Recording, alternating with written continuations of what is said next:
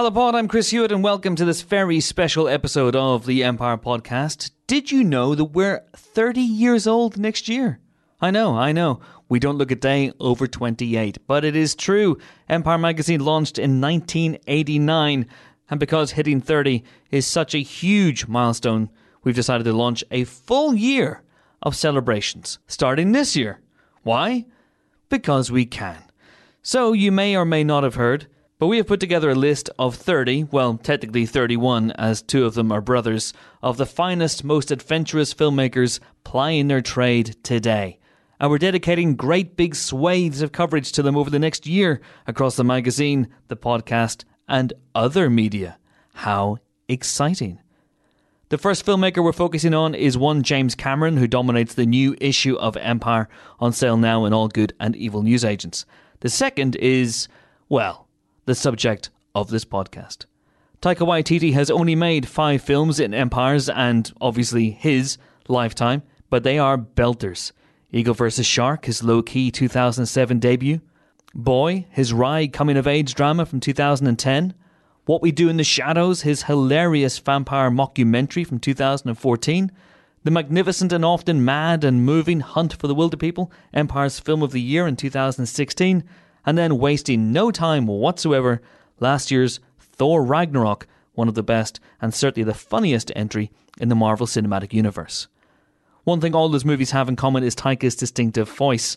The New Zealand filmmaker wrote or contributed helpfully to the screenplay of all five films, and so when he came into London last week to speak at BAFTA's Screenwriters Lecture Series 2018, we jumped at the chance to sit down with him in a boardroom at BAFTA and natter about all things scripty.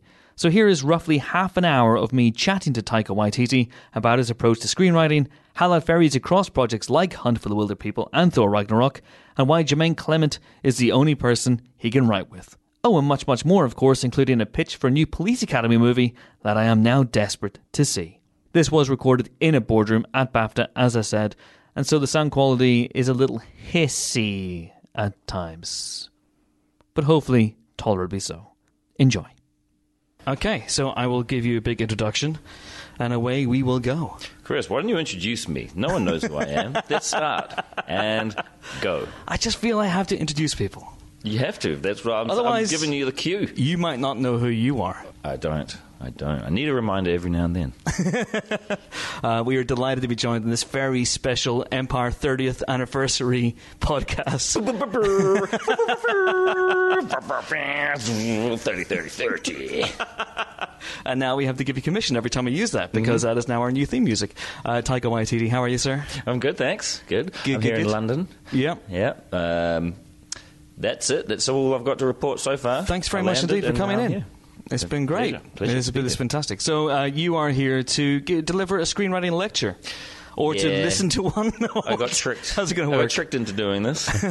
they offered me a free flight, and I, was, I will do anything. I don't even care what it is. I'll say yes, and then I realise, oh, it's a lecture, and I don't know if I do. I know enough about screenwriting to, Well, uh, to, about to be able find to out. fill. And then they said, oh, it's probably you know between an hour and an hour and a half, ninety minutes. I probably I can I can probably divulge all of my knowledge in t- ten. Ten. Well, we've got half an hour here, so We've got half an hour. We'll, we'll Yeah. be talking about other stuff. we can do a staring contest because that always works that on a always podcast. works in, in these uh, audio things, Yeah. staring contest. Also, because I'm pretty confident I'd remain unbeaten at the end of it. But anyway, let's not put it to the I test. started before I sat down. You haven't even noticed. I you were blinked. outside the room Mhm. staring, but right. technically speaking, that doesn't I had a work. Just special, a special uh, surgery in Hollywood to stop your, your eyes from blinking. So I'll start with a I'll start with a little trip down memory lane for you. So Empire is 30 years old, technically speaking, next year. Mm-hmm. But we're starting our 30th anniversary this year just because Just like weird. I'm still technically 28. But You're I'm still technically 28. Officially, according to the man, I'm 43. Let's take you back to 1989. Where, where were you? What were you doing? What was young Taika doing back then? 1989. Uh, Spring, the spring of 1989. You 1989. know what? Um, 89. How old was I? 14? 13 or 14? I'm You're not 43. asking you, I'm asking myself. Well, yeah, if you're 43, So, three, then yeah, 13, 75 14. I was born. Yeah. So yeah. Yeah. You do the math. I can't. can't. but um, the yeah, so I was I was yeah around 13, 14, probably in the first my first year of high school, I think, Okay. and um, loved it. I was very popular. what you want to hear is how much I was bullied. I wasn't Yeah. bullied. Okay. I was extremely popular. Yeah. No, I found the the first year I was, I was really trying to find myself, but um, yeah, it was not. It was. It wasn't my favorite. I, d- I didn't really love high school until about halfway through. What changed? But what changed is like but you couldn't do drama until I think two or three years into into high school. Okay. Um, as like a you know you couldn't like elect to do it. You'd have like once every couple of weeks you might do like a you know some theatre games you know or like a sort of shitty theatre sports sort of thing. But um, I didn't really. Yeah, that's when I think I found I was always doing art, I was doing art and music and um, and those were my two favourite things. And then got into drama around what we called fifth form. I don't know what you'd call it here, year twenty eight or whatever it is. Yeah, I think it is, yeah. And um, so we had, um, yeah, so we, that's what we we did. We started drama, and that's when I found a lot of my friend, my lifelong friends, and Mm-hmm. um, and just felt like yeah, it was just some, something that I, I loved the idea of of telling stories and playing characters and making stuff up. And I felt like, oh wow, this is like. I thought they told you you weren't allowed to do that anymore when you when you got to high school, and and there was like this one thing, there was one like throwback to when you were a kid that you, you know, got to go in and play games and be silly. And Was I, there- I loved that. Was there a, a particular spark, a particular film, or an actor or director that you wanted to not emulate? No, I, I never wanted to be a filmmaker. Uh, that was never. It was ne- a. It was never really an option. Mm. As you know, when people asked what you wanted to be, Mm-hmm. no one ever said filmmaker, or dancer, or actor, or or even musician. It was usually f- like um, a, a deep sea diver for seaweed for the seaweed industry, or um, a fo- work in the forestry, Yeah. or work in the restaurant industry. So yeah, so my, I, I didn't have like massive dreams of you know of, of doing what I'm doing now. That sort of fell upon me when I was about twenty, actually twenty eight. I've, see, I've mentioned 20, the number 28. three Yeah. times now. I'm also developing um, something where the number with uh, twenty eight is a very important number in this Ah. project as well. Interesting. We'll see by the end of this if you can guess what that project is. Is it is it Thor twenty eight? That's exactly right. How could, how could you possibly have known that? I don't know. We're skipping from number three straight to 28 because all the other ones in between will be dumb. I would quite like to see that. Yeah. I would quite like to see what you guys would come up with for or Hunt for the Wilderpeople twenty eight or you Yeah, know, yeah, yeah. Boy. We did have an idea of, do, of, of trying to do Police Academy 10. They've only made seven. And uh, we thought, well, we'll Yes. just go straight to 10 because, you know, on the poster you'd say, well, we all know that 7, 8, and 9 is going to be shit. So let's just go straight to 10 because that's a cool number. It starts with the funeral of Ker- of Carey Mahoney. That's it. It's very very. This is much more somber affair than you might imagine from a police. Oh, Academy no, it's movie. not, it's not a comedy. it's really dark. Still It's like a- Logan. So screenwriting didn't really. St- Yeah, I mean, I was always you ri- cre- doing creative writing, and I was always I was always writing stories when I was Okay. young. Um, and then when I left high school and we started university, I was writing plays and one night plays and a lot of like comedy things and, and sketches with my friends. And so I was always writing stuff, but um, usually for theatre. And then Okay. and then in my late twenties, um, I, I guess because film was one of the last things I hadn't tried in the arts, I gave it a go and I wrote a short a short film that I actually originally it it, um, it started off as like a little one act play that I was going to probably play, and it was about three kids outside a pub where I grew up, and um, and originally it was going to be myself and a couple of friends playing those kids, you know, like you know, Yeah, yeah, it- yeah. It's, it was just like a small little thing, and um, and maybe I thought it might be part of a bigger play or something. And I, d- I thought, okay, well, this is one thing to test out, see if this kind of, this tone works and this this idea works. And then I gave it to a friend of mine who was a producer. She produced film in New Zealand, and she read it and said suggested that I make it into a short. And I just sort of went along with it. And then mm. after that, it did really well, and I got I got a taste for it, and I made another few shorts, and really sort of fell in love with it kind of by accident, and then and I haven't yeah haven't haven't looked back. Well, I have. I'm looking back now. the rest. the rest. And the rest, as you say, and as everyone says, not just you, is history. I should stop saying that. Don't you think? The rest is history, and Yeah. the rest is or his- the rest, as they as say, they say. is history. Everyone says it. Yeah. The rest, as they say, is history. As the rest, say. as everyone always says, The rest, as you may have heard, is definitely history. But controversial statement, and the rest is history. Uh, I've interviewed a number of uh, screenwriters over the years, as you might imagine, and there seems to be a common theme between a lot of them uh, that whenever their early forays into screenwriting, they didn't know the rules, they didn't know about three act structures, they didn't know about things like inciting incidents and you know arcs.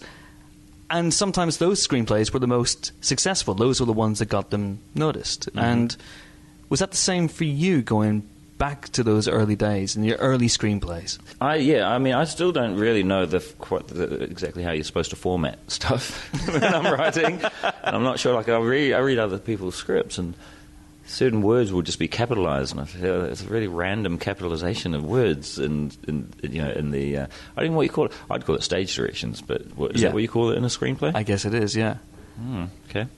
Um, and so, so yeah. So that, you know, when I read those, I find like a lot of scripts that you read, they're very, um, they're very flowery the way they're written, and they're very kind. Of, they just they just ramble on and on when they're describing a character or how. They, and it's also, and I really, like, I really don't like reading other people's scripts because of this reason, especially in Hollywood, where they, you know, they have character and to be like, enter Christine, twenty eight wise beyond her years, uh, yet still she has this uh, underlying sexiness that you just can't deny. And you know, it's- all they're saying is Yeah. she's hot. Yep. But we're not just going to say she's hot. She's been around and she's done some stuff.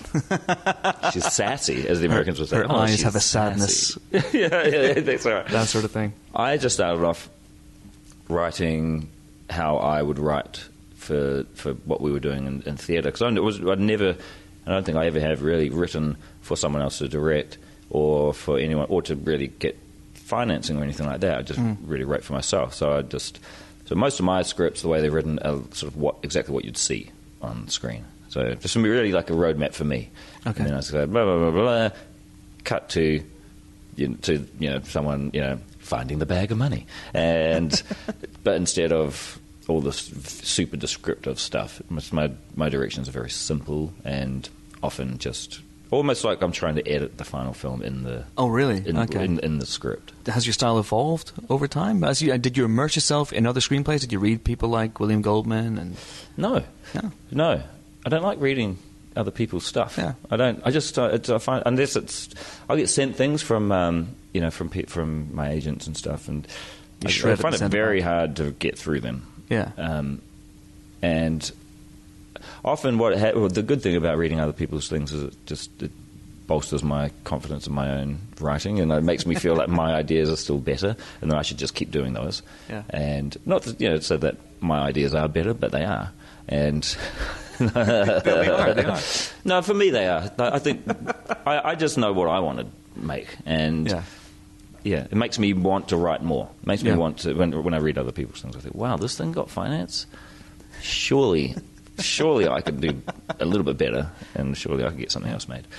Um, you've you've done uh, throughout your career, uh, certainly on the, uh, on the screen. You've you've written short films. You've written episodes of TV shows. The Flight of the Conchords is something that springs to mind. You've obviously written features as well. Is there a flow to what you write next? And, might you still write short films, for example? Now you're in. I do. I do position. still write ideas for short films, or I'll start. Or sometimes I will have. I've got a couple of short films that I've written that haven't been made that I might offer to other people. But some of them are so old now that when, if I reread them, I, th- I know they'll be ter- terrible. Know, yeah, it's, just, it's just it's just like little moment, this little window I think you've got, and you've got to either make the thing then, or you have to be prepared to throw the whole thing out and start again. Yeah. If you read it seven years later. Uh-huh. Or I've got one I haven't read probably for over 10 years, which I thought was really good back then, but now I'm like thinking about it, I have a feeling it's, you know, it's not, not good. I think the idea behind it is actually quite good, but I, I can tell already. I can, uh, some of the lines of dialogue are coming back to me now, and it's not good. Oh, It's not okay. good. So I could rewrite that now based on who I am now and Uh. what I've learned over the years, over the last 10 years, and it probably would be pretty good. You should do that immediately after this, or maybe even during this. I'm doing it now. You do it now. Get your iPad out. that's the sound of that's. Typing. You could Um, be in air Police. Academy, by the way. But, you know, Oh right, yeah. yeah, I'm typing my new script. This is really, this is really coming together. I like it. Uh, What was that sound? If anyone can guess what that sound, it was me turning the paper Yep. up a little few more And then twisting it, and then Sure, remember that at the end of that TV show? What TV show? Stephen show? J. Cannell. Yep. and it turned and it hit another pile of paper and it turned into a C. Yep. It certainly did. Amazing. Guy created the A team. That's it. That's him. Do you have a Did you have a pile of unproduced screenplays, and how do you decide what to make next? At what I've got a point? pile of unwritten screenplays, so like the title pages, and about four pages, and then I've gone, ah, God, I wish someone else would do this. I found writing harder now. Writing is a lot harder now. It's very, it's found it. I found it like just very lonely. It's just gotten lonelier and lonelier. The only person I've ever written with as a writing partner is Jemaine, and that's not lonely, but it takes seven years to get anything done. So there's that where it's like, oh, okay, well, I'm not lonely, but it's just taking too long. Or I'll just be lonely and get it done faster. But even then, now, I find it really hard to just sit there and try and think up ideas. Well, well, but uh, obviously, I'm not jaded. I'm not No, jaded. no, Uh, you don't, don't, shouldn't be at don't think 43. that. You're not ready for the knacker's yard, No, no, no, no. oh, no. or are you? No, no, we're, you're, of course you're not. Uh, so, Jemaine, the, the partnership with Jemaine, that, you know, that, which is an intermittent partnership, I, I guess. Where did that come from? And how did you know that this is the person I want to write with? This is the Lennon or McCartney to my McCartney or Lennon. I think we're like George and Ringo. and there's probably better writers than us. Ah, they didn't write Did together. we though, met, and we should have we should have like, got together with them. Um, he's probably more like George. I'm probably more like Ringo. Um, but sometimes it swaps. This stuff's pretty ridiculous. But we, yeah, I mean, we've uh, yeah we- we've ridden together on you know, doing various things over the years, and um, we're currently well, he's up in Toronto. I'm about to go up there to shoot some episodes of the What We Do in the Shadows TV show for for FX, um, who picked it up, and it's a, a US spin-off. Yes. and um, Very and excited. yeah, yeah, it's. I mean, it's great that we got to do that. But um, him and Paul Simms and a bunch of other writers did all the writing on that, and I didn't. I didn't do anything on that. It was great. Did you did you look at because you don't like reading stuff, but did you you come in read drafts and go, this is not what I would have done. This is bullshit. This is bullshit. Not what I would have done, but I can see how this TV show is getting made. Excellent. So, what was it about Jemaine that clicked for you guys? Uh, we come from similar areas. We grew up in similar situations, and um, I think just had a very similar sense of humour. We, we we we met around the time when comedy was having this like massive um, resurgence, a sort of. Uh, Like to say renaissance of comedy, even though it's been around for a long time. But it's like yeah, in the early '90s when it was like, you know, people were saying like, "Oh, it was it's comedy's the new rock and roll," and all the comedians were wearing like you know like walking around you know on drugs and like wasted all the time and like leather jackets and like Yeah. tight leather pants and, and so yeah and like pretending to be rock stars and then getting on stage and just then telling jokes. Um, so so we kind of came up around that time when when people were moving away from the more traditional styles of comedy. Yeah. So. Uh, so we got away with a lot of stuff, and we got to do things that were very, um, yeah, very anti-comedy and um, anti-comedy. What do you, how would you say? Anti? I say Anti? anti, anti-comedy. Anti. Thank anti-comedy, Yeah. You know, I've been in America a while, and that, you know, some of these things rub off on me. They pronounce things Garage. Do you guys say Oh, garage? no. No, we say No. garage. Yeah, garage. Or we say house uh, house for the car. It's garage rock, not garage car room. rock. Put it in the car room. Put it in the car bed, just for the night. Night car. Um, so, but most of the time, obviously, you write on your own, and you say it is a solitary experience uh, Yeah. writing, and the, the the blank page can contain a lot of fears for people.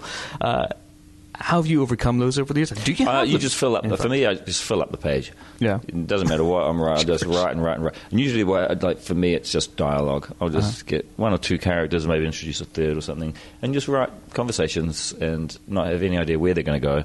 Okay. But eventually, just like you know, it might even be like ten pages of just talking and free form, free flowing conversations. That eventually, you know, a chunk of that might contain a seed for for a bigger idea, or like you might look at like just a little couplet or like you know one page of dialogue and and think "Well, that could kind of go in a sort of weird like gangster movie. Uh, that I don't know how to do gangster movies, but I'll put that aside, and that might be good for something, you know, or like you know, and um, Do you play these conversations out vocally.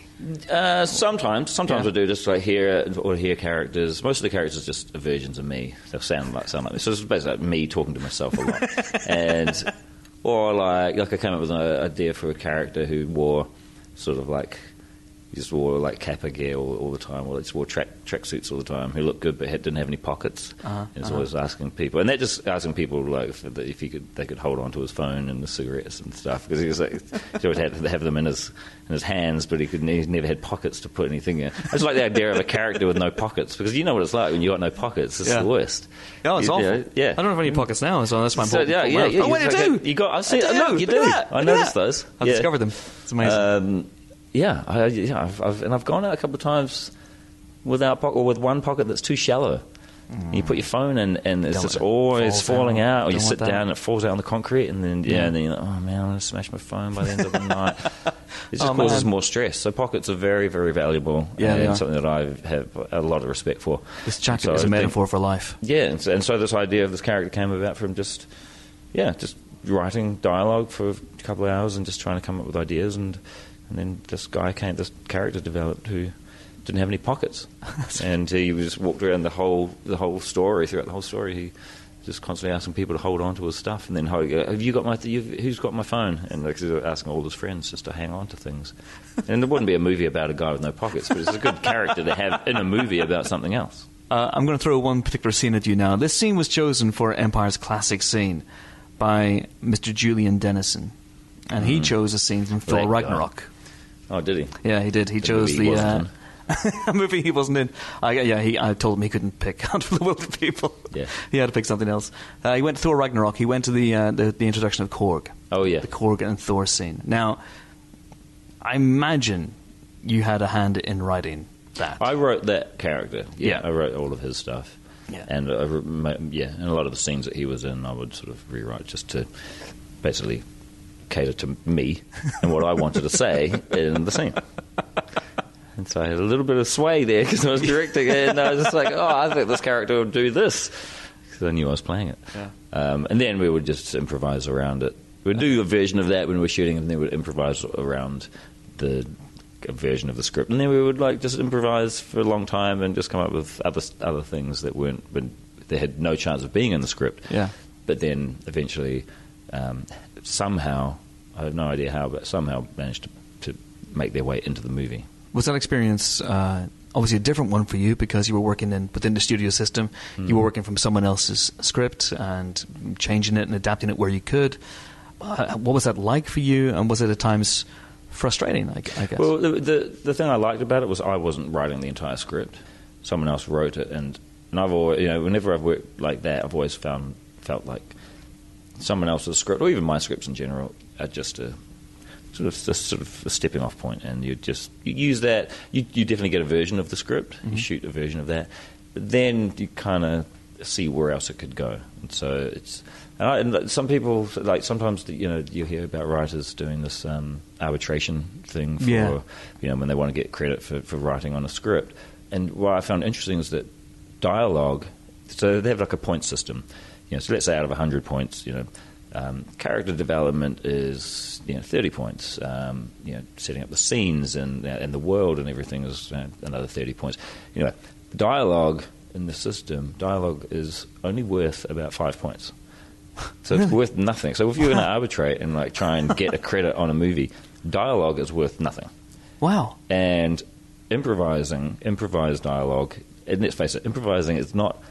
It's not actually coming out of nowhere. People have uh, most of the time people have thought about this and gone, okay, if I was to do an improv take, I'm definitely going to try this angle, you know, and see how this kind of comes out. Yeah. And so, and so that is worth basically zero. So Wow. you can't get anything because it's, it's not officially writing. So the stuff So people you- remember and so yeah, so like all, so all the stuff that you would come up with on the day, even though it can really change the tone or make the character or even actually change the storyline sometimes, um, it's not it's not worth any of that stuff. But it is also my favourite way to work because I actually do consider it writing. I do consider improvising and and dialogue and all Hmm. of those things and the way people describe things and the way you know things that people say and you know, even if it's just even if it doesn't carry the story on, I Yeah. think it's still tonally it, it you know it creates the movie.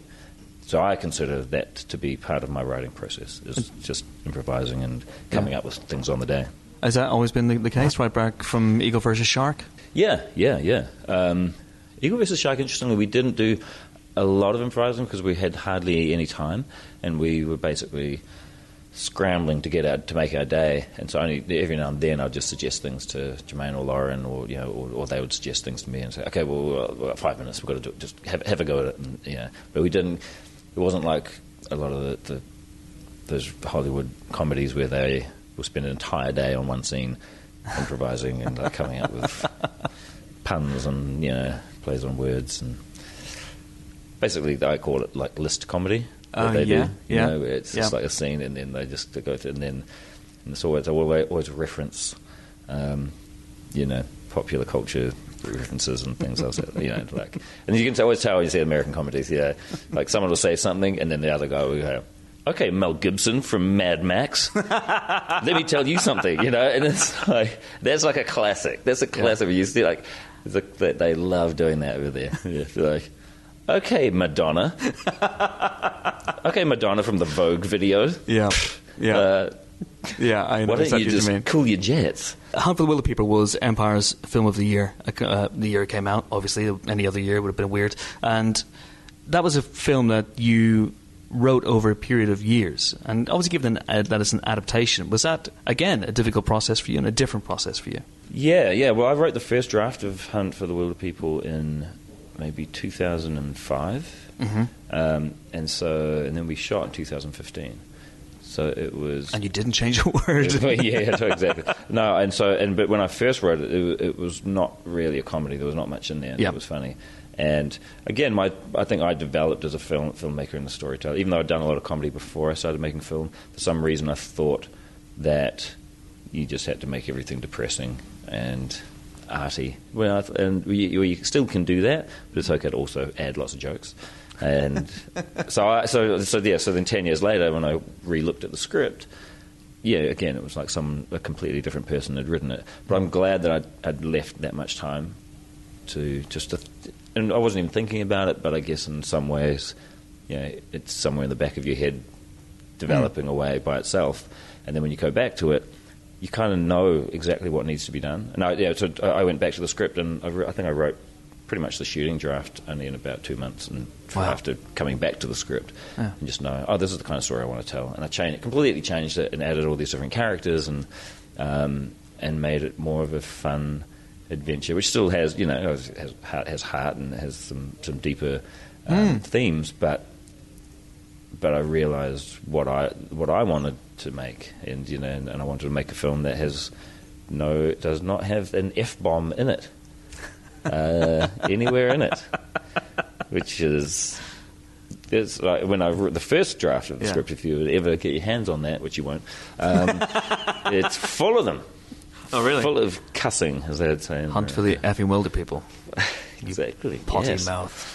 And, I, disgrace. and and in the original, Sam Neill's character dies. Yes. he dies in Yes, my, yes, in yes. my uh, original script. yeah. Now, did you keep him alive because he's Sam Neill, Got national shot to death treasure? by the cops. Oh, By the man. fuzz. Those mothers. Did, Yeah. did you keep him alive because he's Sam Neill, national treasure, or did you just I just spare didn't him want to bum reasons? people out with this cool movie, and then suddenly it's like, ugh, what? No, he's dead. But you talked earlier on about how your screenplays, you, you almost edit the movie in your head before you've even shot it. Yeah. And there's a moment in, in Wilderpeople where, uh, where Hec obviously finds his wife dead, and it's so sad. And then we cut to the funeral scene, A and it's so funeral. funny. Yeah. Did you convey that on the page? Um, I did convey that on page, but I also shot a version of that where there were no jokes. I did just to back myself up because I knew if people fell in love with that character enough, and then she died, and then you went to a ridiculous funeral, that people might just give up on the film, mm. and they might just think, you know what, we can't trust that if we fall in love with another character for the next two acts, that you know you're not, not going to do the same to us, and and, and there's something you've got to be a little bit respectful sometimes of, of that. Yeah, and Yeah. so so I did back myself and make the funeral, you know, a version that was just respectful of funerals, but also. But also, the funeral in the film is based on a real funeral um, that I went Oh, yes. to, and the speech from the priest. I'm not r- religious, so I don't know what they're called. What do you call that? Pastor, priest, Pastor, priest, Father, minister. something. Yeah, I'm the same. minister. Yeah. Um, that's right. It's a minister. Yeah. Uh, it was basically lifted from this real funeral that I, I Oh went my to. god. So Notebook it does out. happen. Jot down notes. It does happen. It's all there. Taika, it's been a pleasure as always. Thank, Thank you you, so my much indeed. friend. Happy birthday! Here's to another Empire. 30 years. Burst out of a cake. Brilliant. Thanks, man. See you, pal. Cheers. That was Taika Waititi on screenwriting, and we are delighted to announce also that he is the second filmmaker we are focusing on in the MAG as part of our 30th birthday celebrations. So pick up the next issue of Empire on sale at the end of December, not the one that's on sale right now, although we strongly urge you to pick that up as well, for more Taika than you can shake a pineapple shirt at. In the meantime, keep them peeled for more special podcasts coming your way. There are going to be tons between now and the end of the year. Thank you so much for listening. See you next time. Bye.